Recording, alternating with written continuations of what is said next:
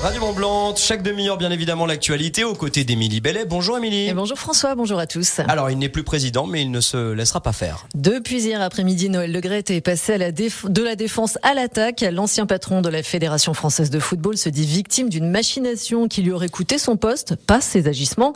Il lance donc la contre-offensive sur le plan judiciaire avec le dépôt de deux plaintes, l'une pour contester les conclusions de l'audit interne à la 3F, l'autre contre la ministre des Sports qui l'accuse de diffamation.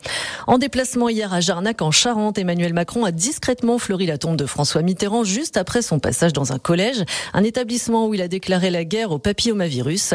Le chef de l'État a annoncé la généralisation du vaccin pour les élèves de 5e sur la base du volontariat à la rentrée prochaine avec l'accord des parents.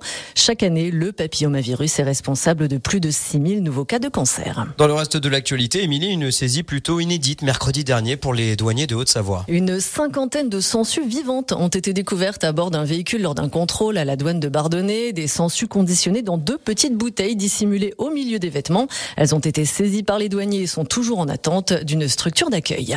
Les huit premiers véhicules de secours et de soins d'urgence aux personnes ont été réceptionnés hier au siège du SDIS 74 à Mété. Des ambulances plus vertueuses livrées dans le cadre du plan d'équipement 2022. Un système qui coupe le moteur du véhicule lorsqu'il est à l'arrêt tout en maintenant le fonctionnement des équipements intérieurs.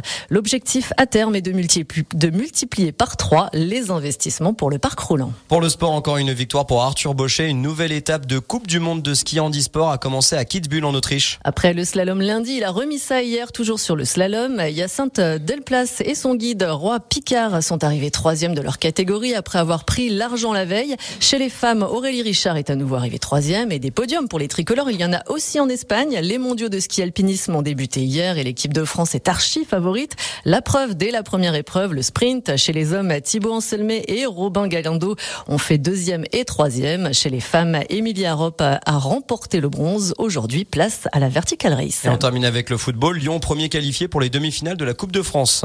Les Lyonnais ont obtenu leur ticket hier soir après leur victoire 2 buts 1 lors d'un derby face à Grenoble. À suivre évidemment ce soir Marseille-Annecy. Les Reds vont-ils parvenir à déjouer les pronostics? Réponse à partir de 21h. Merci beaucoup, Émilie Bellet. 8h33, on va sur l'info neige.